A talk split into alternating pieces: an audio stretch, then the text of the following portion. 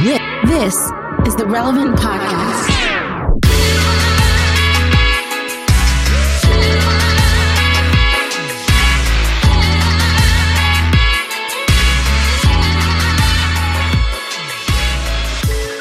It's the week of July 31st, 2020, and it's the Relevant Podcast. Here in Orlando, I'm your host, Cameron Strang. And before I introduce the cast, I want to let you know that today's episode is brought to you by Life Journal.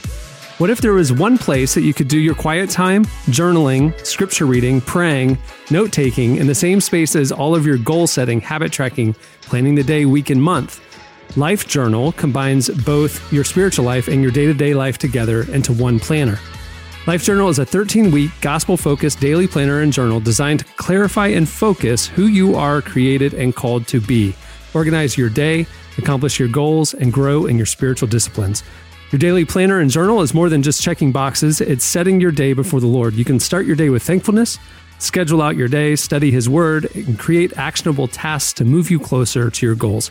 Go check it out. You can get a free seven day sample and 40%. Wow off your first life journal at gospelfocus.com slash relevant. Start something new today that will help you organize your day, accomplish your goals, and grow in your faith. It takes 30 seconds to get your free seven day sample at gospelfocus.com slash relevant. I actually have one right here. It's fantastic. Like, look at that. It's like a, like the one thing, like this is for real. Like this is the one thing that I've been lacking in the quarantine is structure. And so when I got my life journal, I was like, I'm going to sit down and actually do this thing. And it actually is really great. I've only been using it a few days, but I love it. All right. Like I said, I'm your host, Cameron. Joining me from Loverland, Virginia, Jesse Carey. Hello, hello. From Austin, Texas, author and podcaster Jamie Ivey. Hey, guys. And from Nashville, Tennessee, uh, producer, entrepreneur, artist, MC Derek Minor. Hey. we switched it up to a new one. We doing a new one. What was that one? it's a new one. I don't know. It just came out. Just workshopping. just just came out. workshopping. You Yeah. know what I'm saying? I I I, I want to switch it up from the what up though. You know what I mean? Like Yeah, you gotta- switch it up. You You know, feel mix me? it. Yeah. If you don't, Yeah. if you don't, if the concrete sets, then you're stuck for years with the same thing. Trust I mean, me, me. man, I'm like an autopilot. It's it's just like habit, muscle memory, saying the same Yeah. phrases. But uh, yeah, you got to mix it up early, and then you can keep it fresh. I like Then I that. can, you know, I can keep it fresh. You know what I'm saying? Like I'm my, my married life. You know, sometimes I just walk in. You know what I'm saying? With a with a super soaker and just squirt my wife in the face with one just for no, No, you reason. do It's not. pow. No, I absolutely don't. I do don't at all. She's black and her hair would. I was going to say I would not recommend that. She'd kill me. So I'm just lying for TV. I, I, I've realized, like, I'm a, I love pranking people. Well, I mean, that should be pretty evident in to, to anyone who's listening to the show. Like, I get a lot of enjoyment. I've realized that pranking spouses doesn't usually work out well. Like, usually they don't, even if they find the humor in it, it's like, then they're just walking on eggshells. Like, are you, is it, when is the next prank coming? It just, this is, this is marriage advice from someone who it does not give very much marriage advice. if you come up with a great prank idea, don't prank your spouse. Prank a somebody else. Prank a neighbor, the a couch, friend. buddy. Have you seen like the, during the quarantine there was like viral TikTok videos of people like filming themselves throwing slices of cheese on another person? Mm-hmm. Yeah, I saw videos That's of a husband doing that to his wife, and she got so mad by the end of it. I'm like, what is your end game here? Like, yeah, that, that, that- exactly. That's To- my here. Here's my to thing. not Like, have sex. That was the end game. you're throwing cheese on your wife. She doesn't want it. that was the end game. It's just, I, like I said, I consider myself a pretty good humored person that is is difficult to get riled. But if I'm just sitting there, like let's just say I'm on the couch on the laptop, just doing whatever, and a, a piece of cheese hits me in the face, right? Just just un like just at the least possible expected time, I would just look at me like. Dan, are you serious right now? Like, is, is that a piece of cheese stuck to my face? Why? Well, one, you're wasting cheese. I this house goes through a tremendous amount of cheese, and that pace, no one's going to want to eat that. It's on my face. Now I'm going to feel obligated to eat the cheese because I'm not going to throw it away. But it's nasty face cheese, even though it's my face. Let's just not do the cheese thing. Like, you know, like there are other funny things that we can do with a, a slice of cheese if we want to just amuse ourselves with it. You know. Well, we have a a great show coming up for you today. Uh, coming up later, we talked to Needtobreathe. They have a brand new album coming out August 28th, and you will get your first look at it here on the show. Also, at the end of the show, we are now. This is like this is we're going deep, y'all. We have a British astrobiologist and minister coming up. His name is Lucas Mix, and he is an expert on UFOs and the intersection of theology and science. Okay. Oh, This- Jesse, this this is for you. This is Oh, so. yes. Hey, this is so so exciting because I was actually me and you know me and uh, Huckabee, me and Tyler were, were texting this morning. He's like, "Hey man, what's your you, you know? Do you know what your slice is today?" And I was like, "Dude," and I, I- I'm just going to give a foreshadowing here. It's uh, I, I honestly I'm so excited about this slice. I really just want to jump right to it, but we'll wait. But let's just say it will provide some context for the interview that's coming up. Yeah, this is the And- first Tyler time- And I have already Tyler and I have already talked about this, and he's like, "Okay." He's he's like, "You're going to save me a lot of the setup if you can just do." It, I'm very excited about this interview and my slice coming up. Yeah, so this is the first time in f- 15 years of podcasting that we actually are going to have a slice set up the next segment. So it's just Brilliant. wonderful how it works out. But when we when we were planning out the uh, episode, it was like the idea of you know we usually have like A list guests, big authors, artists, and uh, just and Tyler was like, you know, I'm talking to this Christian astrobiologist about UFOs next week. I was like, uh, he's on the podcast. I mean, there's Yeah, like abs- absolutely, he is. Like, I, well, you know, I'm gonna, I'm gonna, I got some hot takes, and I'm just gonna save it because I'm gonna, I'm gonna wait for slices. But uh, I'm very, uh, you know, eager to discuss this topic. All right, well, moving the show along, it is time for It's the hot list. The hot list. It's sizzling. Hot List, where we bring on relevant senior editor Tyler Huckabee to bring us a few items that we've been covering over at relevantmagazine.com this week. I know you got a packed lineup today, so take it away. All right, so the first thing we're going to talk about this week is the pandemic, which is still going on, because we have had some interesting updates that might give us uh, here in the lay a little bit of insight into the direction things might be going with COVID 19, especially as it relates to us here in the U.S. And I want to start by talking a little bit about what's going on in Tinseltown out there in Hollywood. So most movies Hollyweird. have delayed Hol- the Hollyweird, the, the crazy lefties out in Hollywood, even they are, are running scared from this thing. So they, so most Wait, movies. those in the lamestream media? Oh, I'm all ears. Let me just take my hydroxychloroquine and you can continue. Stop, bro. You about to have the comments litty. litty. I don't care. I don't care. so most major tentpole releases in 2020, uh, like Marvel's Black Widow, uh, Disney Star Wars movies, the Fast and the Furious franchise, they have all delayed and have not really announced a, a firm new release date yet. Star Wars says it doesn't have a plan on having any new releases until 2023 at least. Black Widow, which is done in the can, was supposed to be out already, is just collecting dust right now. That nobody knows when that one's going to come out. Fast and the Furious right now, tentatively targeting a 2021 release date, but even that is up in the air. One big exception to all of this is Warner Brothers' Tenet directed by Christopher Nolan. Hugely anticipated. People are really excited about this movie, but we don't know when it's going to come out now. They are now on their third attempt at a firm launch date, right now targeting Labor Day weekend uh, here in the US. Over in Europe, where things are a little bit safer, uh, it's going to get a little bit wider release. But here, it, it, it sort of surprises me that WB feels this confident that uh, people are going to feel safe going to a movie theater again in just a couple of weeks here. Like this is Labor Day is coming right up, and I I don't know how many movie theaters really even feel safe going in. I'm sure there's some Christopher Nolan diehard. I want to see what this movie's about, but I don't want to see it that badly personally. Uh, so we're gonna well, well, I would not be surprised if that ends up changing. No, listen, y'all, this is crazy. And I hope no one thinks bad about me and my family, but my son got his first job this summer. And guess where it is? Draft House Cinema. Yeah, that's what I our- was going to say. It's at our movie theater. Is that the five dollar college theater, Yeah. Jesse? So it's at the movie theater. It's a really nice movie theater. And he was at work the other day and he's like, I need you to come get me early. We just got shut down. And like something happened. They didn't meet a criteria, but I dropped him off today. I can't believe the movie theater is hiring right now. Ah! He can yes. He got this all this job today. He's he's working delivering drinks and popcorn. That's his duty today.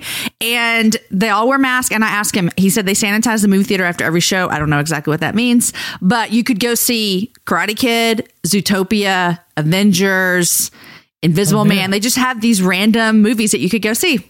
And I'm dying to go to a Oh, movie. sure, I, like that's sure. what I miss I'm, so much. I'm dying to see, uh, particularly to see. I mean, uh, you know, Tyler, you know, I'm a big Christopher Nolan fan. Like, you know, but and and from my understanding, you know, Tenet has actually moved the release date they, they, several times, backed by several Right. weeks, and, Yeah. and almost like teasing fans. But uh, you know, Millions I, of dollars you know, they've dumped into these new yeah. marketing campaigns that then are useless.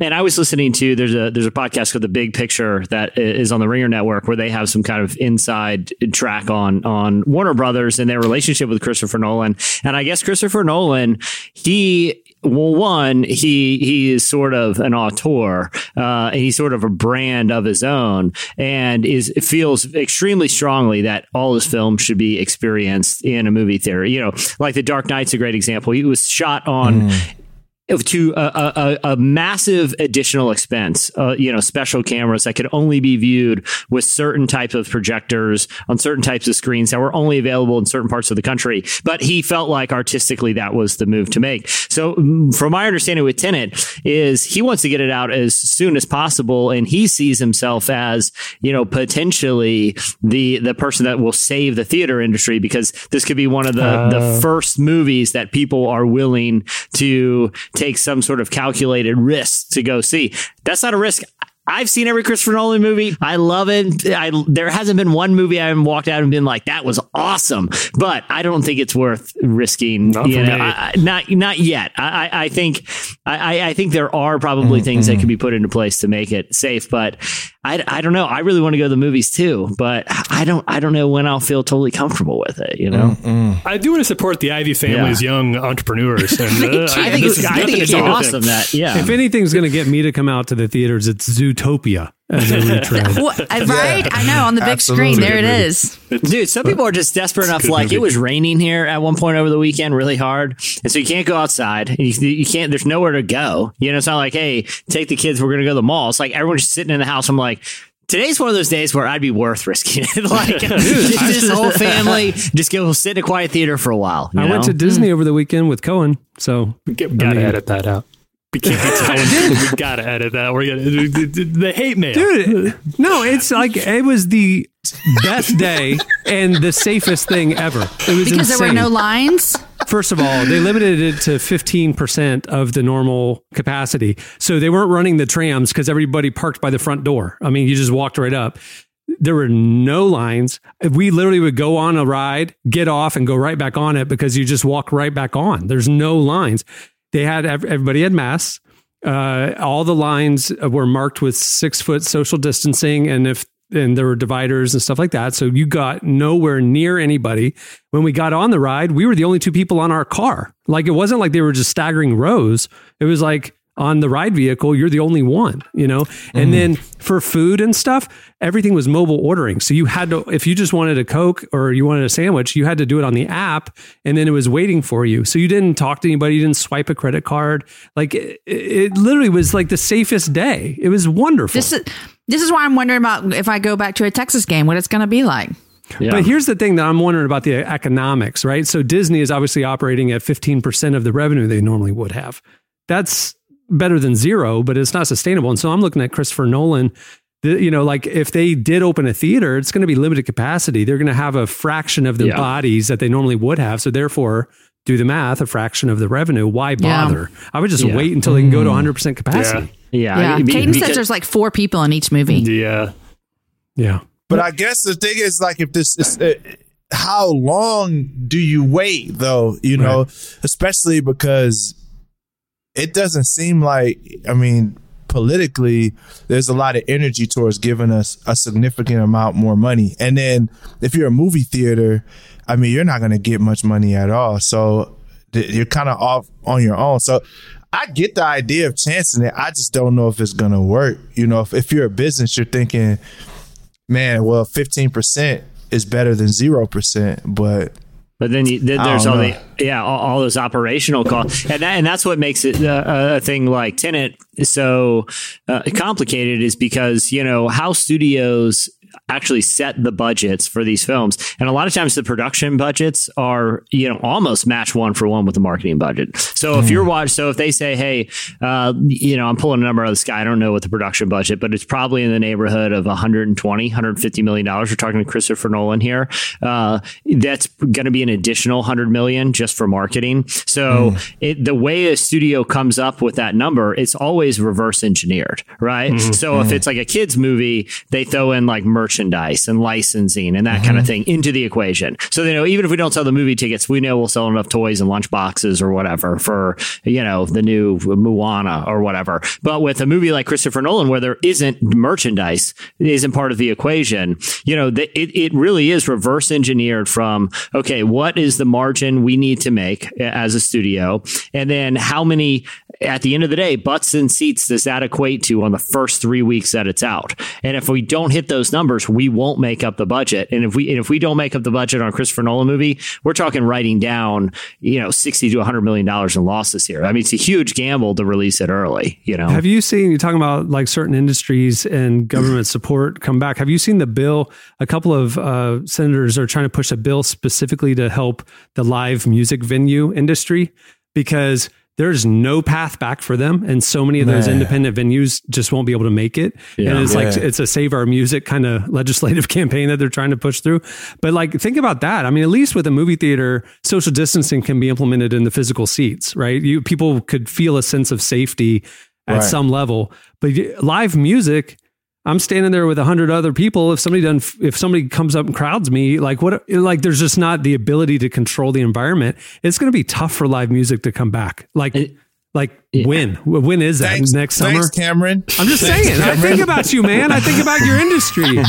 It's like, Nah, Derek, I'll go to, I'll go to a show. You name yeah, the time I'll risk place, it for you, Derek. I'll be there. But, but I I would prefer that are- you perform before a showing of Tenet. I Bro, would. my shows are madhouses. Like, there's no way that you're gonna have a Derek Minor show and social distance. Like, that's Right. literally what makes the show the show. Yeah. Right. Is there's there's you know 150 people just in a small space going crazy or you know if, Yeah. or if it's a you know it's, it's like like i like having those grunge like my joints are almost like punk rock like just throw people on crowd surfing and all Yeah. of that that that's what makes a show fun when you get a freaking tooth knocked out like that's not gonna happen during Yeah. covid-19 and we got plastic glass between each person like i'm i'm not looking forward to I mean, a look, covid baseball we tried, and now look what's happening. I mean, it's true. Man. 72 hours after baseball starts, there's an outbreak and they're Oh, man. talking about shutting down the whole I, year. I will. I will say artistic, and this is not. Uh, this is not an original take. I've I've read this a couple places, and Tyler, you've probably seen this out there too. But you know, the the surprise Taylor Swift album that she dropped with uh, Bryce Dessner from the National, uh, Jack Antonoff, and Bon Iver. You know, I, I'm sure you know a lot of listeners were able to check that out too. It's a very quiet album, but really, really great. But the the takes that I was kind of reading is like, look, if it wasn't for the pandemic and no stadium shows, we probably would have never got this album because Taylor Swift, as great of a, an artist as she is, and, and and I'm not. This isn't any knock on her artistic integrity, but she writes music for stadium tours, right? Right. Like As this is not. Th- th- yeah, this folklore, her album is not an album that anyone would want to hear a stadium show in. It's an intimate, quiet album. All the songs build to nothing. You know what I mean? There is no Taylor Swift anthem, and if it wasn't for something like the pandemic. We, we might not have, uh, you know, th- this album might not exist because this is an album that she could tour. But because for the foreseeable future, especially stadium shows, you know, I think there might be a chance that nightclubs and things can try to go under the radar. But there's no way people are going to stadium shows. You know, it, I, I think it, it, it kind of provided an artistic window for for at least that album to to, to kind of come together. But it will be interested to see. And Derek, I'm interested in your perspective too on how artists are going to adapt if kind of live touring is is scaled back for a while. You know, I mean, do you see like virtual shows and things like that in in in the future, Derek? Man, I hate to be a doom and gloom type guy, but so the middle class of artists in the music industry was already being squashed out by streaming. Like that, mm-hmm. because where streaming is at now, to even obviously you're only making like half a penny per stream. And so the, the main thing is playlists.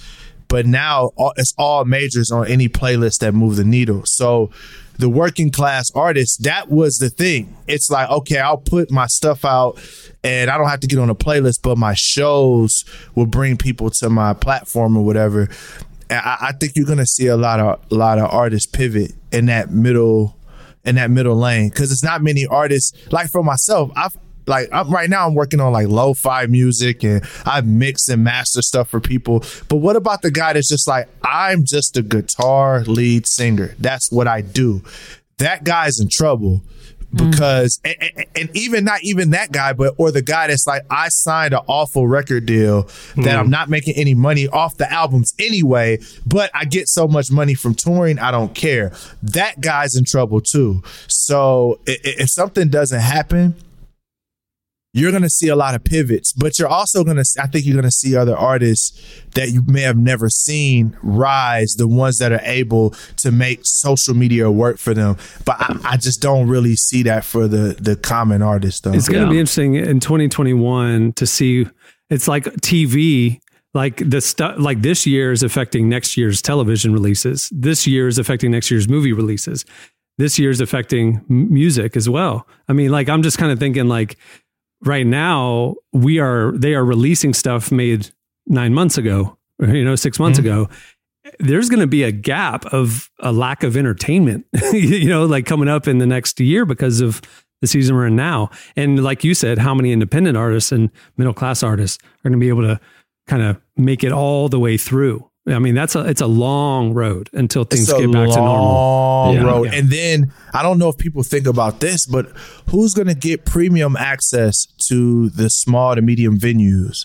It's going to be the big artists, like maybe a Taylor Swift that says, "Hey, I'm going to do this intimate show at at this uh you know 1500 seat venue."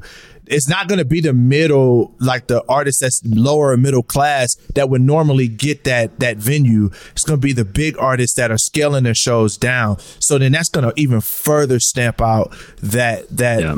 you know that artist, which I feel like that's where some of the best music is made. You know, it with within those types of artists. So I don't know. It's it's it's going to be interesting. Oh, well, after that little cheerful update, What else you got, Tyler? yeah, so so so obviously we're headed towards not only not only health but financial, economic, and even artistic ruin in the very near future. Thanks. but I don't know if you guys heard about this. Turns out honeybees are in trouble. Here's the news. I did want to. And, uh, and this is this was kind of a, a ongoing story that appears to have at least kind of wrapped up uh, towards the end of last week. So we'll we'll try to get as much of it uh, together as we can. So uh, I want to talk. There, there's an organized group that has done a lot of great work that we're big fans of. Is Bread for the World, led relatively recently uh, by a, coming under new leadership with Eugene Cho. Uh, on their board representatives is a guy by the name of Ted Yoho. He's a representative down there in Florida, and he is the gentleman who was overheard by a reporter from The Hill using a vulgar sexist slur that we cannot say on this particular podcast, using that against Representative Alexandria Ocasio Cortez. Uh, you probably saw some of the news about this that got passed around last week, but uh, in short, Where she she responded to it on the on the Yeah. congr- congressional floor. she and- did. Yeah, and Yeah, yeah, she did. Uh, in, in short, it, it sounds like Yoho uh, came up to AOC on the steps of the House, said she was out of her freaking mind for some comments she had made that s- said that poverty might be a factor in increasing crime rates in New York City. Uh, she told him that he was being rude, and then he used this uh, this slur against her. Now, initially, and this is where things get kind of interesting, Yoho denied the report. Uh, he said he is the father of two daughters, and that makes him very cognizant of the language he uses around women. His word there. Uh, he did, did say he was sorry if his words were construed that way, but said, quote, I cannot apologize for my passion or for loving my God, and my family, and my country.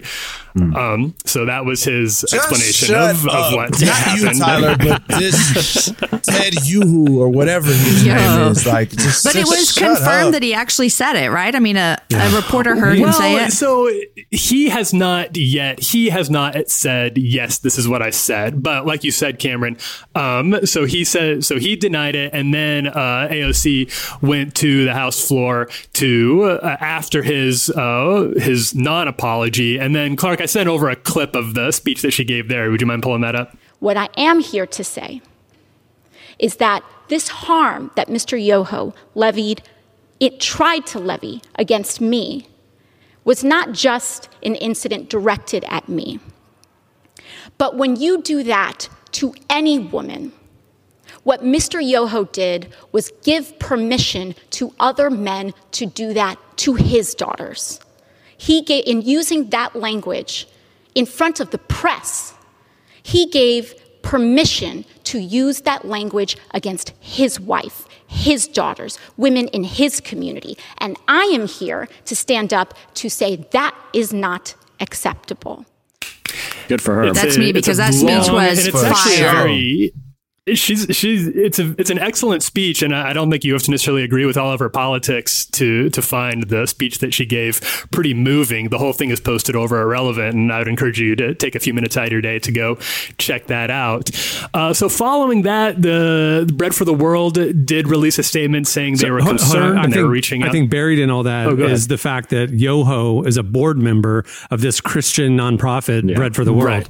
So Former, that came he out. resigned. Yeah, that Yeah. came out. Yeah. Right. So after that, Bread for the World did release a statement. Uh, the, they they sent to us saying they were concerned. They were reaching out to Representative Yoho uh, to get more details about it. And then uh, at the end of at the beginning of this week, they announced that he had been removed from the board. Uh, he they said that uh, the resignation came out of a desire to quote affirm our commitment to coming alongside women and people of color nationally and globally as they continue to lead us to a more racially inclusive and equitable world. Uh, a statement went on to say, during this critical time in our nation in which millions depend on U.S. government leadership and improved public policies that center on those most impacted by the COVID 19 crisis, it is our hope and prayer that government leaders will find the moral courage and political will to foster healing and civil dialogue that leads to real structural change in our country and globally. I I thought that was a quite a good statement and not to be honest, not something that I really expected from that. They went farther than I thought they did, and I would say uh, good on the remaining board members there and Eugene Cho for uh, for holding themselves to a high moral standard. Well, to a relatively high moral standard. When- let's be honest. I- but it is, but it's more than I expected. Honestly, I same. I mean, I, we've seen this happen in the past where like it's like the organization just tries to wait out the news cycle. You know, like give it a week or so, people won't be so Nah. inflamed, they'll forget, it'll go back to normal, and they don't they don't act. And so, Bread for the World, to their credit, took took immediate action and and corrected the situation. So good for them. probably helped a little bit that uh, Eugene Cho recently released a book called "Thou Shalt Not Be a Jerk" about how to engage in civil dialogue with people you disagree with politically. That's amazing. I, I, I just appreciate that. You know, like after he gives like a non apology, he's just like, by the way, and then says he won't apologize for something no one is asking him to apologize for. Just so you know, I won't apologize for my passion for America or my God. God. And like, I, I like if I get pulled over for speeding, I'm gonna be like, officer, I just want to let you know something. I'm not going to apologize for my passion for America or God. So I But think it- we cleared it- this up It here. I reminds think- me of the guy with the uh that didn't want to kneel because he only kneels to God. You know, the the baseball Oh, player or yeah. whatever. It's it's like Bro, nobody asked you to bow down and worship anything. There, did you not take a knee when you played Pop Warner football and you were running the clock out? Did you not take a mm-hmm. knee when you proposed to your wife? Like, no, did you not take a, a knee to tie your shoe? Fool. Nobody asking you. To, nobody is asking you to turn your back on God. This isn't a Shadrach, Meshach, and Abednego situation. Bro, Yeah. you're trying Yeah. to make it seem like you are in the fiery furnace and the Black Lives Matter God is like, you either worship me or you worship the. I. You know, it's like you just sound dumb. Next like, time- just stop. Next time you do something, next time any listener does something wrong at work and their bosses or manager getting on them, you're like, listen, I just want you to know I'm not going to apologize for my passion for America. So if that's what this is, if that's what this is, I'll send a memo out, memo out in the next font, the right font next time. But I'm just letting you know, passion for America is off the table. Are we clear? Yeah. I'm sorry if my getting the spreadsheets to you too late was construed as me being behind deadline, quote unquote. But just so you know, but just so you know, this doesn't have to do with my passion for America, does it? Because I will not Just- apologize, sir or ma'am. Goodbye, Representative YOLO. Bro, you're out of here. Yo, Get yo. out of here, bro. All right, well, that'll do it for this week's. It's the high list, the high list. It's sizzling. For more content like that, check out Tyler's daily podcast, Relevant Daily. It's about 10 minutes where we are bringing you what you need to know at the intersection of faith and culture. All right, stay tuned. Up next, it's Needtobreathe. So hang on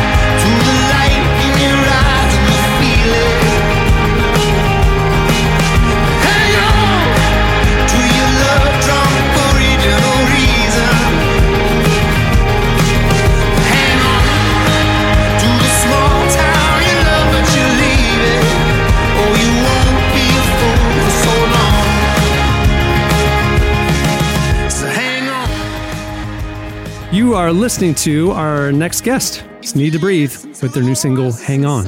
Well, this episode is also brought to you by HelloFresh. You can get fresh, pre measured ingredients and mouthwatering seasonal recipes delivered right to your door with HelloFresh, America's number one meal kit. HelloFresh lets you skip those trips to the grocery store and makes home cooking fun, easy, and affordable. You can save time and stress effortlessly. HelloFresh offers contactless delivery to your doorstep for easy home cooking with the family, and it cuts out stressful meal planning and grocery store trips.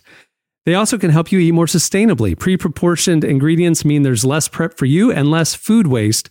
And the packaging HelloFresh is in is made almost entirely of recyclable or already recycled content.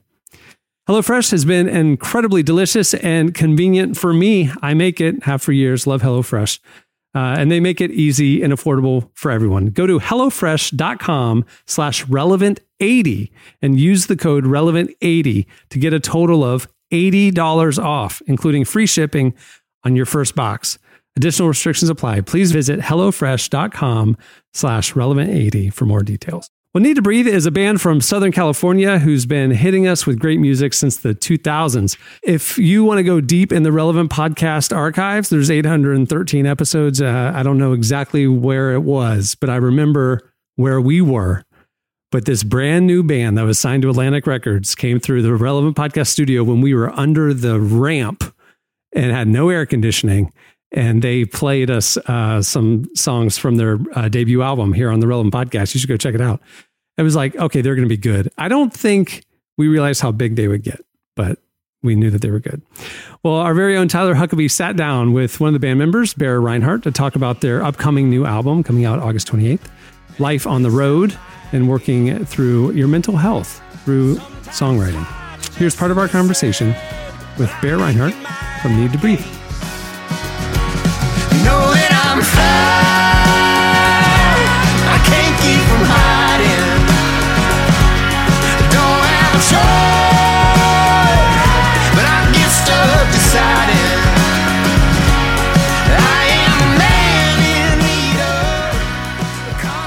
We've had to like move a lot of the single stuff. It's like there's just so much going on in the world beyond you know the pandemic stuff that it's it's like man to be sensitive during this time. And you know when you're putting records out, you've decided what's supposed to happen months from now, um, and then of course like two days before some major event happens, it's like oh no, we gotta you know somehow move this around or slot it differently. So it's been cool. I've, I, you know to feel like the music is more reactionary to the world as opposed to just like, oh, we're just, you know, I mean, it, I've never had a conversation, I don't think, where, um, you know, you're talking about songs to put it out, and we're like, this is a timely song for now, you know, as, as much as I have for this. It feels like kind of moved our whole release thing around what's happening in the world, which is interesting.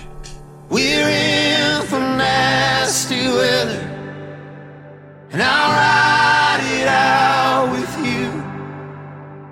We won't be riding highs and lows like tides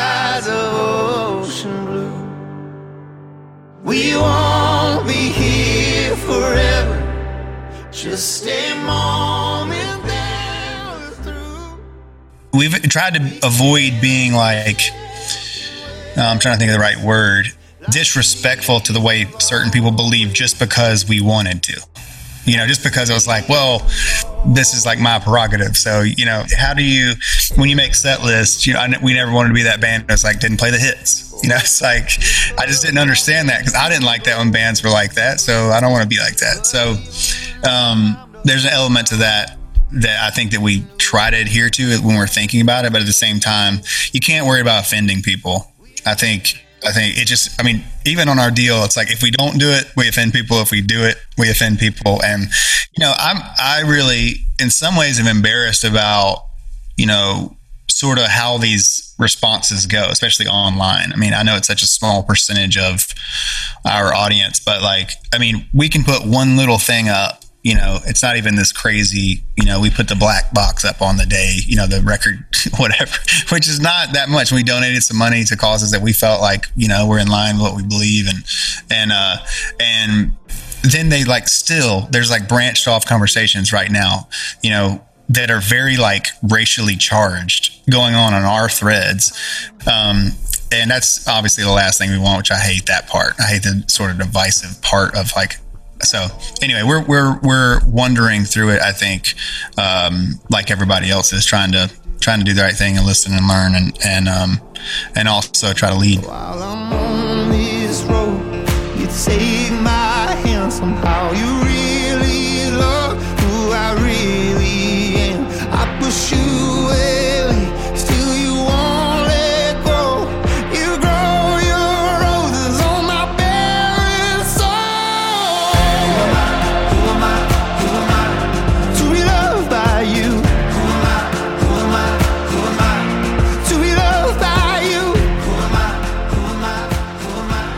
what I went through in the last couple years was this personal work, you know, and I think a lot of that played into how I wrote. And I don't think you ever really arrive at it. I think it's more, you know, when I get that feeling of panic, you know, or that feeling of like when I walk into a room and I'm like, man, I'm the worst. I don't, I don't, I don't belong in here, you know.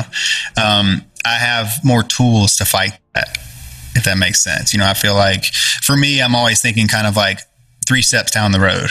And, and in music, I, I just feel like you can't do that. You have to be such you have to be such a kid in a way. And and so I think I allowed myself to be like that. I had a counselor ask me, you know, when do you think you're your best in life? You know, and I was like, well, on stage at times, and this doesn't happen all the time, but there's times when you kind of lose where you are. It's like I'm not really not my feet aren't really touching the ground. I don't know what song we're in. I don't know, you know what I mean? You're just in that moment go back and watch it and I'm like, I can't believe I was on cruise control on that. You know, you're in the flow or whatever you want to call it. And he was like, Well, why aren't you like that more often? And I was like, Okay, that's something I got to work on for the next 10 years, know? When you lose, when you rise, when you don't feel strong enough, everybody needs to pick me up,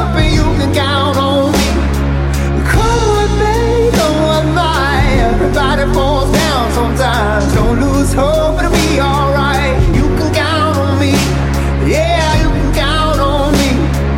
When you're feeling It's need to read this. All the songs are songs about like the redemption story. It's just very few of them are about the end part.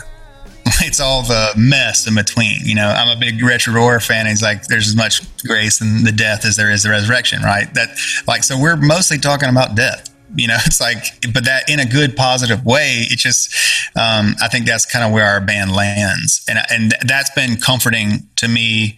I've always felt like I didn't want to put a bow on it or figure it out for everybody or teach people with whatever. But I think kind of understanding like this, there is a path that we're on or journey that we're on, and and Needtobreathe just talks about this part. You know, like we want to walk with you through, you know, that element, have a conversation with you in that in that rough time.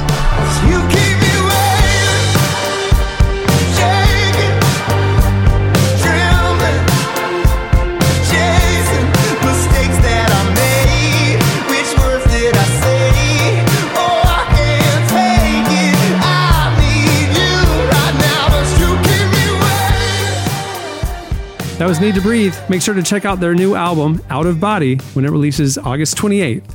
And check out more of that conversation at relevantmagazine.com. Stay tuned. Up next, it's Slices.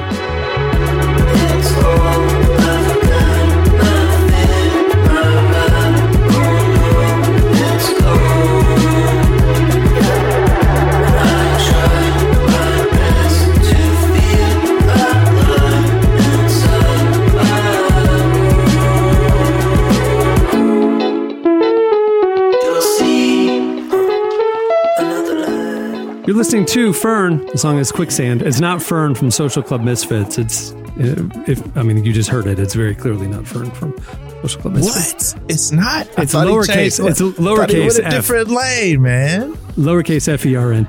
All right. Uh, this week's podcast is also brought to you by American Awakening. Uh, a healthy and united America is truly possible, and it starts with us. In his new book, John Kingston, who you heard here on the podcast last week, uh, draws on wisdom from history, science, faith, and culture, along with his own experiences, to offer eight principles for discovering purpose, meaning, and true community. American Awakening Eight Principles to Restore the Soul of America by John Kingston is available everywhere books are sold right now. Just came out. Visit AmericanAwakening.us for more info. Okay, it's time for Slices. All right, now, Jesse, I know what you're about to bring is actually going to set up our next segment, but you're Yeah. going first, like always, because I'm Yeah. a creature of habit. So, what do you have, Jesse? All right. So obviously, there's a lot going on in the world that has consumed our news cycle for very, very good reasons. You know, I think it's it's the the press has rightfully dedicated a lot of time and discussion to uh, you know kind of the uh, you know protests and civil unrest around the country and highlighting racial injustice.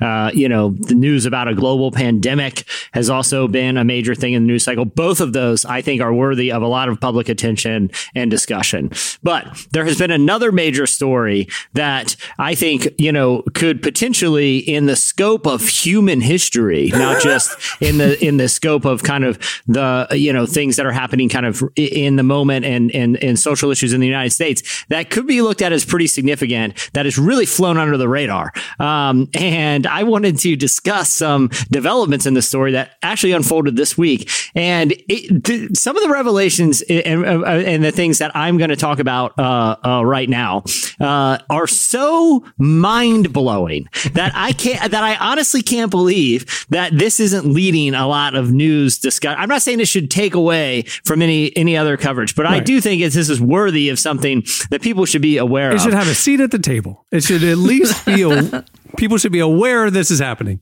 So, uh, uh, back in June, a bill was introduced to lawmakers uh, that would make some disclosures of a, a Senate Intelligence Committee um, uh, uh, uh, subgroup actually, you know, have to release some information to the public. Um, and the the Intelligence Authorization Authorization Act actually calls for these revelations to be made by the fiscal deadline in 2021. So at the end of the fiscal year in 2021, these revelations will have to be made official.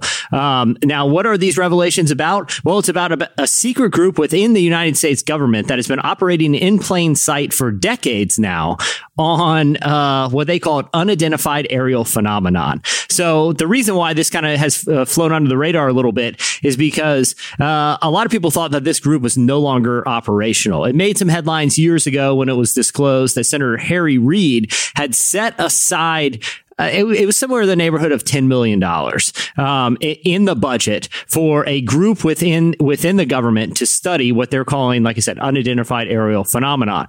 Um, now, the the the kind of after this was discovered, because this wasn't a classified group, but the way that they uh, they were operating was, like I said, essentially hiding in plain sight. They they named the allocation for the money something kind of ambiguous, so no one really worried about it until some enterprising reporters said, "Hey, what's this extra twenty million dollars actually going to here?" now, the New York Times ran a story this week. So what I'm telling you, what, I, what I'm about to bring this week is not from some fringe uh, uh, website that I may or may not uh, stumble upon some deep Reddit rabbit hole sometimes on the dark web. this is from the New York Times. Uh, so they released a story this week that talks about how lawmakers are pushing them to disclose what they found, and those disclosures should come by 2021. Now, in the report, they talked to a lot of people including a contractor who's an astrophysicist. Okay.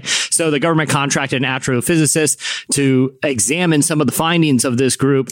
And here's what he told the New York Times. Uh, this comes from a, a, a Fox story about this report. And then I'll read something from the New York Times. But it says a government contractor told the Times that he gave a classified briefing to the Department of Defense in March. Okay. This is recent. This is in March in- of 2020. Yes, i- i- this year, describing retrievals from, and this is his quote, off-world vehicles not made on this Earth.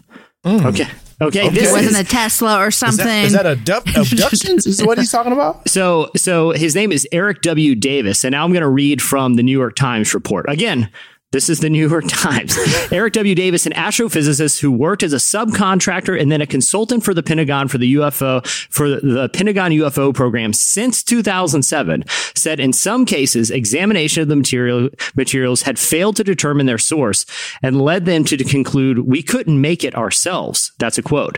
The constraints on discussing classified programs and the ambigu- ambiguity of information cited in unclassified slides from the briefing have put officials who have studied UFOs in the position of stating their views without presenting hard evidence. Mr. Na- Mr. Davis, who now works for Aerospace Corporation, a defense contractor, said he gave a classified briefing to the Defense Department. And this is where he made the comment about off-world vehicles. Um, Harry Reid, who is, uh, you know, he's a, a lawmaker, former, you know, uh, uh, was he Speaker of the House?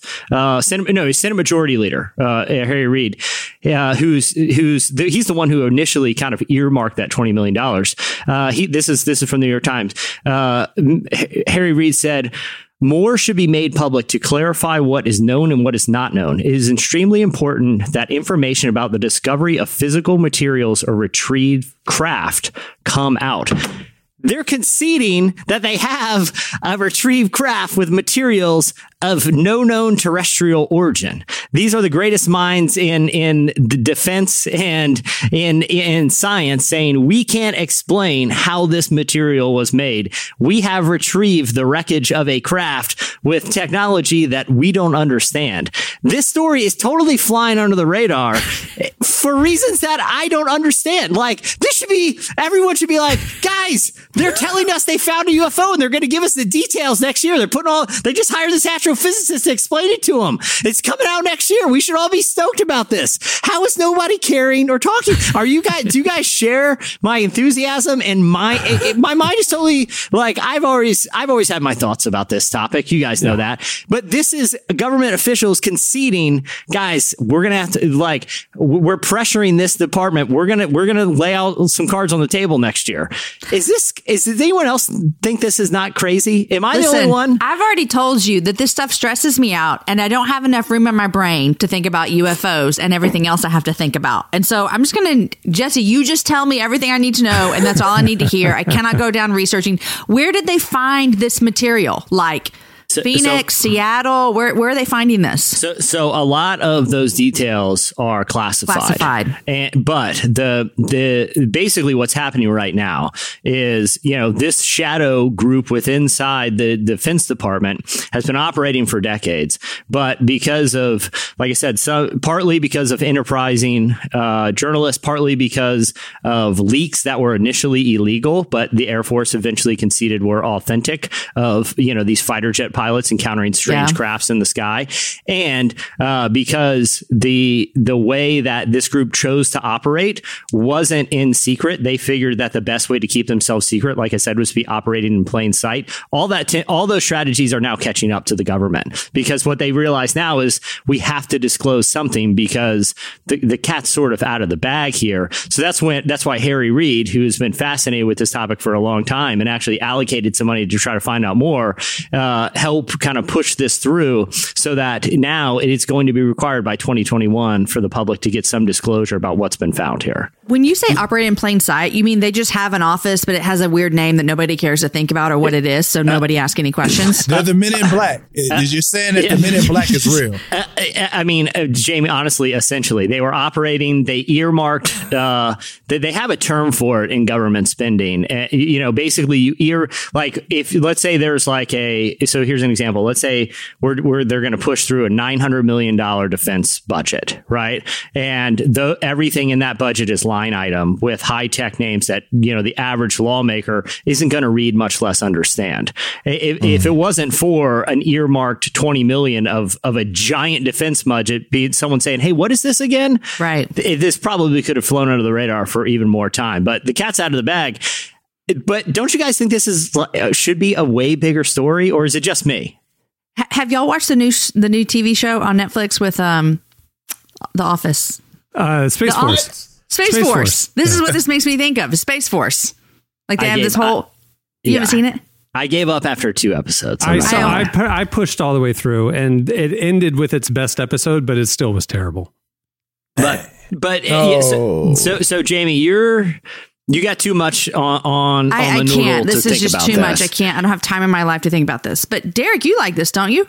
Look, man, Kanye's running for president. Diamond and Silk are at the RNC. I don't have time to be talking about no aliens. There's more pressing matters that are in front of us than there being extraterrestrials and the United States knowing all about this and having that in their possession and probably made the cell phone, the Tesla, and probably time travel and all those things. I don't care, man. I just I need to know what Diamond and Silk are going to say with Ted Nugent. So no, I don't have time for this. I I uh I, I read a pretty deep dive on this this week after I read the Times article, and and and I haven't dug into the corners of the web that Jesse has, but you know, it's kind of like acknowledged that throughout history.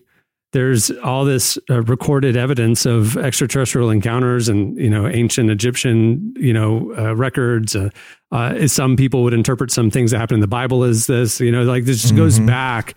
That is it really that odd that the, that to acknowledge that they've been here for a long time and that we're not alone in the universe and you know it's just now that we're getting some confirmation you know it's just like but this shouldn't be like shocking it's been right in front of us all this time you know so Je- Jesse, if they like put out, a, you know, somehow you got on the list, I don't know Yeah. how, and they said, we're taking volunteers to go up into this spaceship that we've discovered that is going to take you to another planet to where there's, you know, all the things. Yeah. Would you say yes? I mean, look, I I I think most space travel is super lame and boring. like like astronaut stuff is really. But if I if you're like, dude, you go into another world to to see what this is all about. Heck yeah, man! like, yeah, absolutely, absolute. You know, it's like the uh, I don't know if, if again, I watch a lot of weird stuff on not just Netflix on everything, um, but it's like they have this uh, uh, this interview with this guy Bob Lazar, and he kind of rose the the documentary. Oh yeah, I know that. like But I know that uh, documentary. you probably it's saw crazy. like he, yeah. he he he was a guest on like Joe Rogan a while ago, which kind of propelled the documentary to some notoriety. But essentially, this guy is an engineer um, who claims that back in I think it was like the early '80s, late '70s, um, that the government hired him as a consultant to go and basically work on parts of this retrieve craft that we've been working on for decades.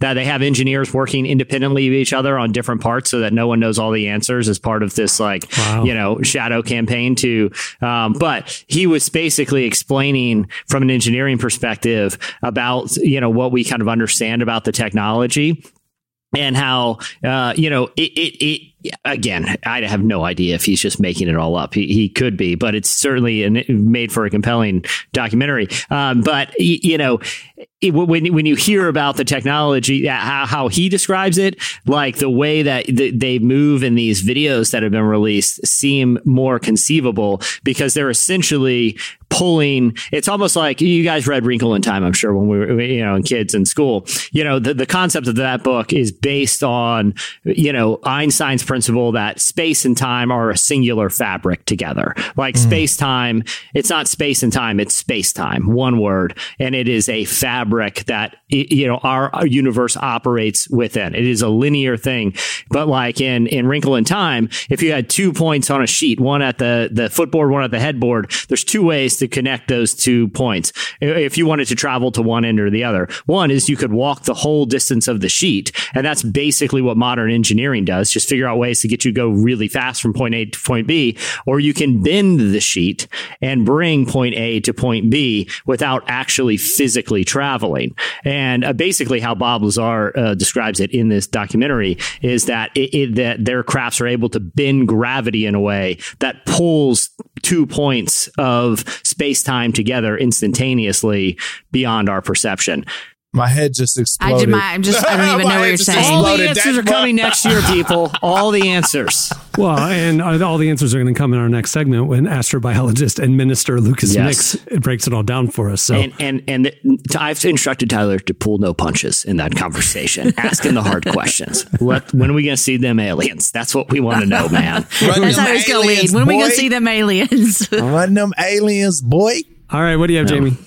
Okay, so even when you're talking about that, Jesse, it makes me think of like I imagine like someone like Sydney Bristow. Remember Ali- uh, Alias back in the day? Like you know, she said she's like a banker, but she's not a banker. She's like going out and you know kicking butt and taking names. Yeah. These guys who worked on this, what, what do they tell their wives? I'm just going to work, but they're actually like digging through alien like vehicles. That's so weird to me.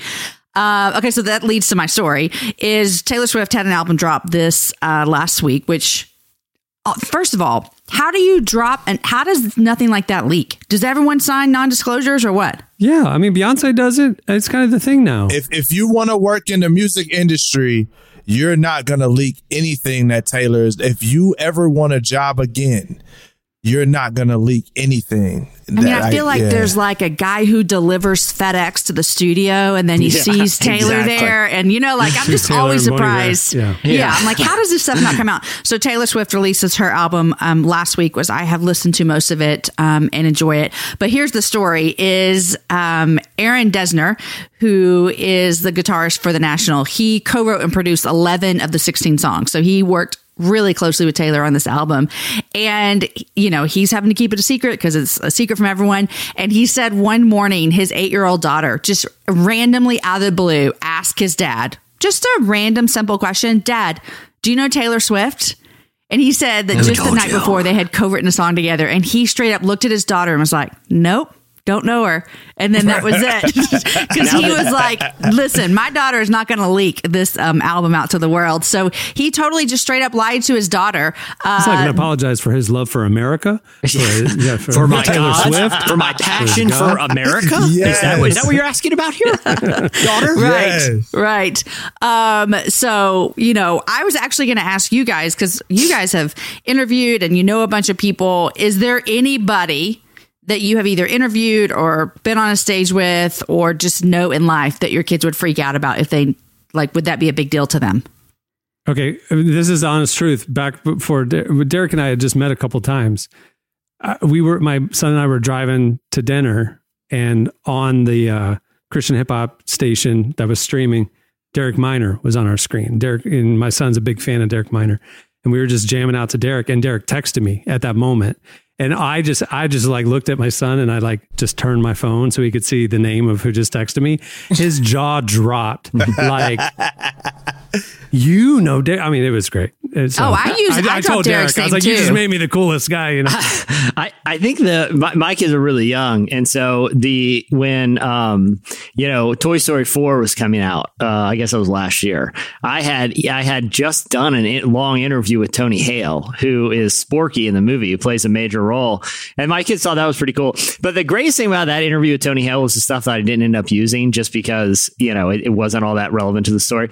But uh, he told me a great anecdote, which I probably should have put it in there but he actually he he used to live in the Virginia Beach Norfolk area like back in the day. He went to school at uh, a graduate school at Regent, and so he was telling me he was like, "Hey, do you know where that place Nauticus is?" And Nauticus is a naval museum. Okay, it's it's a it's a museum about the Navy and boat stuff. They have some stuff for kids there, but it's not generally like a place. It's like, hey, I'm just going to spend the day at the Naval Museum. But he got he's like, dude, I worked at Nauticus, and I was the guy who greets people as they come in the front door, like, hey, welcome to the museum. Have a great time today. And for some reason, uh, tourists who are in town to go to like Virginia Beach, like the beach, it, like something happened in how Nauticus was listed on Google, and people were showing up thinking they were going to a water park. Oh, and no. that summer, he stood there. He was like family after family with towels thrown over their shoulder in bathing suits would walk up. And I had to break it to families that this is not a water park. This is a naval museum. And he's like, that was my whole summer there was basically telling people this is not a water park. And I was is like, hilarious. That's a sad job, but I can't think of a nicer person to do it than Tony Hale. Oh my gosh! Oh my gosh! A couple like last whenever we had a couple of years ago uh, South by. Uh, prop was in town, and him and some of his guys stayed at our house because we were out of town because we leave when these things go on. And he left a drum. What is it? A shield? A drum? I don't know. Uh-huh. Drum shield. Yeah. And he signed it and left it on one of my kids' beds. They still think that's like the coolest thing that's ever happened in their That is entire cool. lives. That's fire. All right. What do you have, Derek? Man, um, well, this is this is actually out. This might be the most rapperish, ghetto. I'm so ready for this. I'm ready, man. Slice ever. A man in South Florida who received four million dollars from the federal government. He didn't use it on his business. My man bought a Lambo. I saw He bought a what? Lambo. He bought Lamborghini. an orange Lamborghini, and he was flexing for Miami, letting everybody know he the boss. Now he got three felonies Yeah, because you can't take that money and buy a car. Listen, man, you look, you get listen. You know, I'm not advocating stealing Yeah. from anyone. But you don't steal from Uncle Sam. Uncle Sam is coming for Well, your and- head, buddy. so I, I'm like, I hope it was worth it. I hope the, you know, I hope that you know all the the Instagram photos and the models you picked up, and I hope he had the time of his life because, I mean, first you're gonna have to give the Lambo back, and then The, you're cra- gonna the crazy thing is that, that guys like that are screwing up, you know, the ability for the government to work with small businesses this fall Yep. because the Yep. first wave of aid was rushed and there was not a lot of oversight Yep. and guys were doing that. I mean, not everybody obviously, but it, stories like that did happen. and now everybody's like paralyzed and on Capitol Hill, everybody's paralyzed about that happening again. And it's, I mean, it's taxpayer money being wasted. And That's a lot of money that he got too, though. Was that that seems a little high? Four million is crazy. Like to me, I'm thinking, like I, I'm thinking he already had a pretty Yeah. decent business, and it's probably he just company took car. the, took the company money and car. did something. Company car, yeah. Come on, fam. Like, what are you thinking? It's, and that's Fed time. So Fed time, you got to serve Oh. ninety percent. Oh, I didn't know that. He's going to jail. He's going to jail, jail. yeah. Fed, yeah, Fed time is not. You don't get out no good Oh, behavior. It's like ninety percent. That's you, you in there. So you know, It is the man, most conspicuous Jeez. car you could possibly purchase. like, orange No one will notice. Yeah, even i- even Maybe if he had gone, one, yeah. even if he had said like a Maserati, you know, it's supposed to be like, hey, bu- business is good. Yeah. You got a Maserati. You know what I mean? But a, a, Right. a Lambo is is basically a middle finger to the government. Like, ha ha. A Lambo. I did the Lambo thing because a Lambo, you can't even pick groceries Yeah. in. Like, there's no purpose for having a Lamborghini other for, than the flex. Like, that is all someone buys a Lamborghini for. You know, That's great. All right. Well, that'll do it for Slices. The Moment is Here. Stay tuned. Astrobiologist and Minister Lucas Mix comes up next.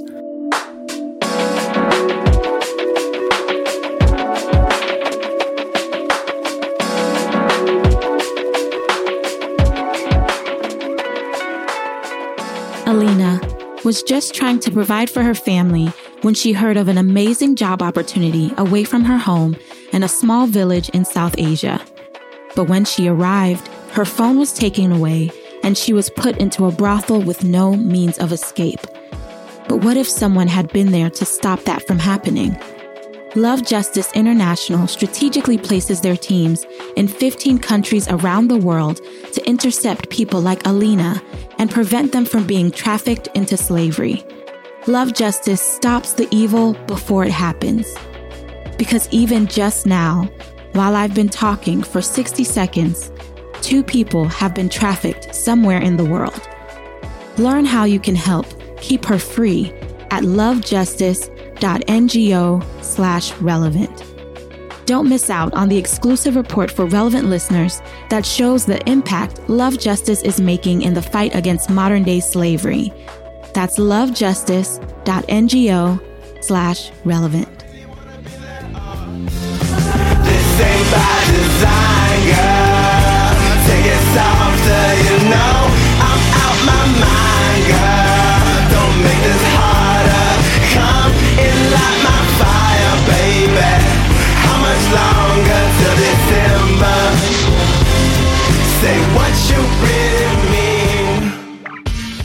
You're listening to Yves Tumor. The song is Gospel for a New Century. Reverend Lucas Mix is an astrobiologist who has taken an interest in both science and religion. For 15 years now, he's worked with the NASA Astrobiology Institute and also worked as a researcher at Harvard. We're bringing the big guns, folks. Our very own Tyler Huckabee sat down with him this week to talk about the recent UFO news, the implications that that has on Christian theology, and more at the intersection of faith and science. Here's part of our conversation with astrobiologist and Reverend Lucas Mix.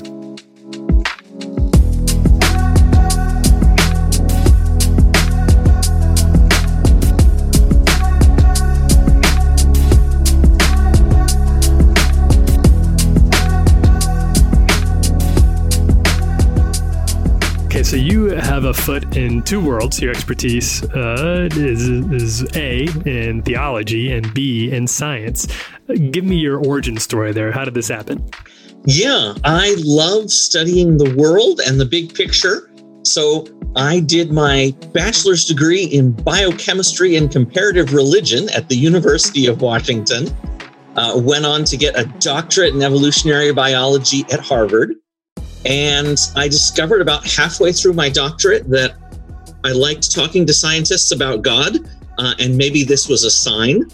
So um, I started the discernment process and uh, immediately went from my doctorate uh, to seminary, uh, became a priest in the Episcopal Church, and I have been looking for ways to exercise both ministry and scientific expertise ever since. Okay, can you tell me about aliens? I love talking about aliens. Well, there's a couple things here. I I feel like I have a responsibility as a scientific authority and a theological authority to say that there isn't any particular evidence of non-human intelligent life out there.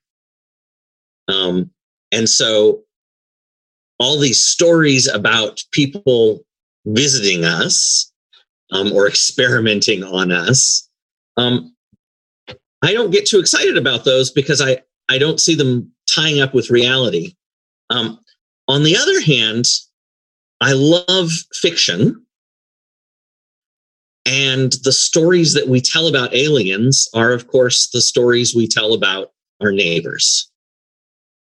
And so sometimes aliens are a really safe way to talk about how we treat our neighbors and who we trust and why, and how we think about non human life. So for me, talking about aliens is a great and often non threatening way to get at some of the most fundamental questions. And beyond that, the possibility that I could meet someone who genuinely had a different perspective than I did. That just thrills me. So I'm looking for aliens. I, I want to find aliens. So, even just from the purely hypothetical level here, what uh, what will what it would extraterrestrial life mean uh, for theology? There has been an argument about this for at least 2,500 years. Um, maybe for Christian theology, we should stick with 2000. Um, but uh, it has to do with a long-standing debate about our relationship with God. And I think there are a lot of people out there who want to be reassured that God has a special attention for us and for our planet, which I certainly think God does. But I think also that God is big enough that God can have other kids that God pays attention to as well. So we'd sort of come face to face if we met aliens with other beings capable of having the kind of relationship with God that we do. And I think that would be tremendously good for us. Um, of course, it will be a readjustment, but honestly, I think it's more of an emotional readjustment than it is an intellectual readjustment. There's some some great work out there from from Nicholas of Cusa in the Middle Ages to C.S. Lewis, um, uh, to even more recent theologians uh, about the theological significance of aliens. And so that's been done, and, and we've talked a lot about that. What are some of those conversations? What are some of the conversations happening in the theological sphere right now? There's a, a wonderful man by the name of Guy Consolmagno, who is the head of the Vatican Observatory. And Brother Guy likes to say Christians are perfectly comfortable with non human intelligences. We call them angels, and we've been talking about them for a long time. Um, and so, just looking at the Bible, just looking at Christian stories, we have a lot of commentary on what it means to have other intelligent beings worshiping God. And lo and behold, the first thing we're usually told is don't worry, be not afraid, uh, which probably suggests that it's a scary experience, but that we don't need to be scared of it and that God really does work in ways beyond human understanding to make the world a better place than humans know how to hope for. What could be better than coming face to face with that? Okay, so given the fact that this is all hypothetical uh, and that we don't really know one way or the other, what does the possibility even of alien life mean for us now here uh, living in the world today? It challenges us to think about our relationship with God. So, just switching to science for a moment, I've been doing astrobiology for 25 years. That's the study of life at the planetary scale. And in astrobiology, we think about what's interesting about life on Earth that we're looking for something similar elsewhere. Because we know it's going to be a little different. Um, you know, the common joke is life, Jim, but not as we know it. You know, we know it's going to be different. So, what is it exactly about human life that interests us? And that turns out to reveal a lot about us. Um, you know, we're interested about the way we order our environment. We're interested in the way we grow and evolve, both as individuals and as a species. We're interested in this marvelous interconnection between all living things uh, on Earth. And so all of those are, I guess, lenses through which we can look into the universe and say, is there more of this out there? But every time we do that, we better understand what it is here that we value.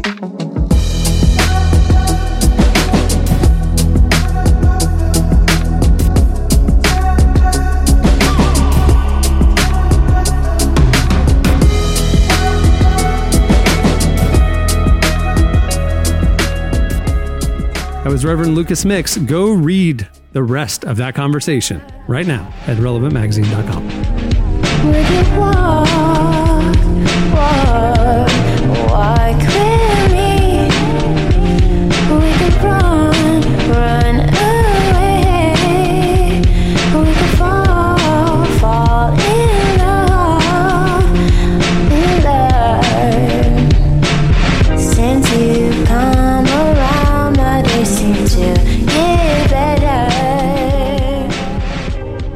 listening to Peyton featuring Steve Lacey. The song is Verbs. All right, Jesse. Did you learn something? I, I I'm I'm a sponge when it comes to this stuff. Soaked it, every drop of it in. I hey, I also have. Can I just say one thing about the Lambo conversation real quick? Do you know the closest I've come to a Lambo, and probably I can speak to a lot of people that were around, are around my same age. It's the Scholastic Book Fair when I'm in elementary school. It was like I'm getting that Goosebumps book and I'm getting that Lambo poster. like every year, it was nothing but exotic car posters and like Goosebumps books. and it was like, dude, I gotta save up. I gotta get a new Lambo uh, poster for the bedroom, like green Lambos. Did you really? all- Did you really have a Lambo poster in your childhood bedroom? Oh heck yeah, man! I mean, how could you not? When you're at the book fair, you're like, it's either fighter jet or Lambo. And Did you have a Michael Jordan poster? Everybody had a Michael Jordan poster. Oh, Everyone yeah. had the one of Bo Jackson. Oh, yeah. where Yeah. he's like, Bo he's got the baseball. yeah. Yeah, baseball. Everybody had that. Oh, There's like five posters that every kid born between like 1979 and 1986 had. One was the one was the black and white one that was vertical with Jordan holding like two basketballs, arms stretched out. Yeah. One was just a generic Jordan on the court. You know, one was a Lambo poster, and one was the Bo Jackson. The, with the, the bat red over. Ferrari poster. I mean, there was always. Yeah, I mean, it was either you were either red Ferrari or Lambo. It Yeah. was either you would get one of those two. I would have had like Lambo. the Saved by the Bell cast is what would have been on my wall had Oh, I there been that one. And I'd also be the mom that the kid comes home. I'm like, you use my money to buy a poster. You owe me. Give me my three dollars back right now. Give me that- you need to I buy will not books. apologize for my passion for the United States of America or for orange Lambos, mom. I I, I uh, was a Charles Barkley fan, and in 1993, uh, four, somewhere in there, he won the MVP. It was in Jordan's prime. It should have been Jordan. Maybe his mid 90s, but but it was almost like the media was tired of giving the MVP to Jordan year after year, and so they gave it to Charles Barkley when he was with the Suns. And I was a big Barkley fan, so I got a poster of Barkley after he won the MVP, and it said, "You never forget your first. And I, as a teenager, of course, got the double entendre of that. But being a good Christian youth group kid with conservative parents, uh, you know, knew that I couldn't acknowledge what I knew would have meant. And my mom saw it on my wall and immediately made me take it down. And I played dumb, like, "What do you mean? It's his first MVP. He's it's just memorable." You know, Right. I got in trouble. No posters after that. Um, all right, it is time for your feedback. Last week we got talking about sports actually, and uh, the quarantine sports. They all kicked up this week. Uh, there was an outbreak in Major League Baseball with a bunch of weird fake fans, and uh, it was just a bizarre thing that Major League Baseball did. Do you like the fake fans? Oh no, No, it was weird. yeah, I I mean thought there was, was- the cardboard cutout fans, but then there was also ones where they had like like video game fake fans, like trying to do the wave, but it was glitching. Oh, I didn't see and- that. Yeah. it was really weird. It was not good. Uh, ba- uh, basketball starting up uh, this week officially. When this show comes out, it's the first real games of the NBA season, and and uh, Major League Soccer is happening right now with their tournament. So we got talking last week about ways to spice up fanless sporting events right now. Uh, Jesse had a lot of ideas, and we asked you some of your ideas for ways you would spice up fanless quarantine sports. You hit us up on Twitter at Relevant Podcast, and you also sent messages to the Relevant Magazine Instagram account. Here are a few of our favorites. Okay, this is from this is from Kevin. Once a team is officially eliminated from playoff contention, a random fan gets chosen to coach the rest of the season to see if they can really do better. I love that because it eliminates tanking. You know what I mean? Like, okay, that that is one surefire way to eliminate any of these teams tanking. It's like, okay, you're out of contention. Let's Yeah. see if some random Joe from a lottery can do better than you can. You know, uh, insert terrible coach here. You know. I like this one from Noah Starkson. He said somebody should hide a little Waldo cutout every game amongst the fan cutouts. Then the announcers work to find it throughout the game. But then he said for baseball, he said get rid of the net behind the plate. I want to see a foul tip blast through a cutout's face. I saw that happen with a home run. Uh, apparently, a home run went out and it took a head off of a cardboard. it's uh, so weird. person. Yeah. It, it is unsettling and, and incredibly lame as well. Okay, so we, you know, you guys know that we record this on midweek, and so the NBA season starts on Friday. I've heard reports that one of the things the NBA is doing, the courts that they've set up are like surrounded with these massive screens, and so they're customizing the game experience for the home team, and they're doing crowd noise and all this other stuff, and they keep adding bells and whistles to the in-game experience. And one of the things I heard in the last few days was each team will be able to have 300 live fans virtually. So these 300 fans for that home team will get a special live feed that's instant. It's not the TV delay, and their faces will be projected on the huge screens like live reacting So it's to like the a game. Zoom call And with the my- game. Yes, yes. so I hit up my ticket rep for the Orlando Magic last night and said, "How do I get in on this?" And she wrote back, and I Jesse, I sent, I sent Jesse the screenshot. she wrote back and said, "You're getting an email tomorrow." Yo. So m- me heckling the refs might bro. might be on on the screens for the NBA. Who mm-hmm. knows? Who knows? By the time this episode's out, that will have been determined. But I'm very excited. I keep refreshing my email while we're recording. Have um so I know how Major League Baseball just had like, you know, 12, 14 players on the Marlins test positive earlier this week. Yeah, Has outbreak. anything happened with NBA players? Uh, they test daily. 346 players are in the NBA bubble. Zero positives. They have Because done they're it actually right. not leaving that bubble. Am I right? Well, Correct. unless they have an excuse family absence for a funeral and show up in Instagram uh, stories at a Strip club in Mi- adult Atlanta. uh, entertainment facility. That's he- literally happened to him. Lil- No. Lil, I'm busted on IG. Yeah. My man Now Lou Will was tripping. He said he wanted some wings though. Magic City Okay. supposed to have the, The, best uh, wings. the, You know if an I'm saying? NBA player has to leave for a family emergency, they test every day while they're gone. And if they do that, then for the excused absence, when they come back, they only have to quarantine for two days, right? And have two clear tests back in the bubble. Lou Williams, because his uh, venture was unexcused, is having to quarantine for 11 days, and he's going to miss some real games. So um, he's not. Did he get fined for that? Uh, I think. I think he's going to lose the pay for the games that he Okay. missed. But yeah, that was just. Hey, look. You know what? Let me be quiet. This- this- I'm gonna just, I'm gonna just be, I'm, I'm gonna be quiet because I'm like, look, man, ah, to have that much money to be like, you know what, you know, I'm gonna go to his funeral and I'm gonna stop by Magic City, get some wings, and call it a day. I don't know, man. Here's one from uh, from Twitter. Uh, instead of sound effects from the from uh, uh, MLB, like from baseball, they basically said uh, Major League Baseball should use sound effects from Wii Sports. So it's like, great job, home run, switch sides. yeah. I- I- I- honestly, it couldn't be any worse than what Major League Baseball is doing right now. Man, let's see. I got uh every cutout uh fan is Dr. Fauci, so everyone will make sure they're socially just, distant. just, just he's there, just watching you. He's always Just- just watching. Judging, he's judging. judging. judging you from uh, they Or just how about you one on the cutout. couch away How from about your wife? listen? How about you invite you invite fans back in the stadium, but every other seat is a cardboard cutout of Dr. Fauci staring right at you. Like, just, you're here, but just let you know, I'm on both sides of you right now. I love it. All right. Well, there's a lot more where that came from. Go check it out at uh, Relevance tw- Relevant Podcast Twitter account.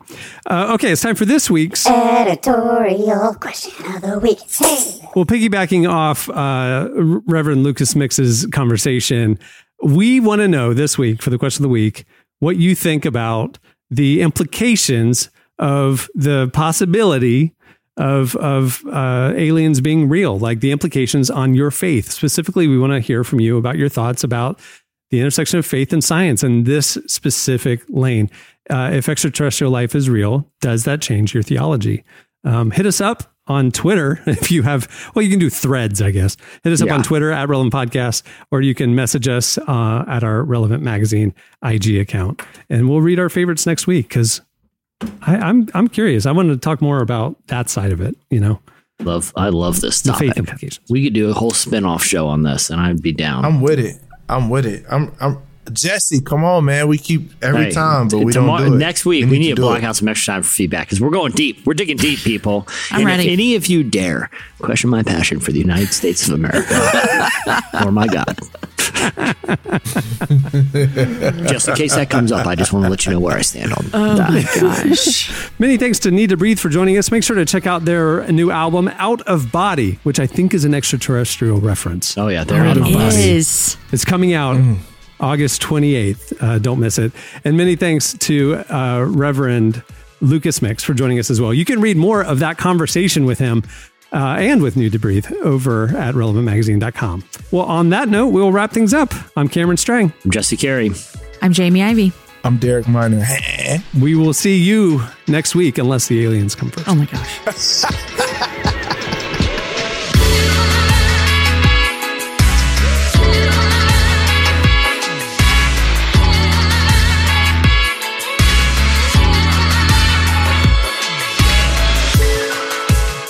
listening to the Relevant Podcast. Check out our features, interviews, and news updates every day at relevantmagazine.com. And make sure to follow Relevant on Twitter, Facebook, and Instagram for the latest. For more great podcasts, check out our Relevant Podcast Network, featuring shows like Relevant Daily, Signs of Life, Unedited, and many more launching throughout the year.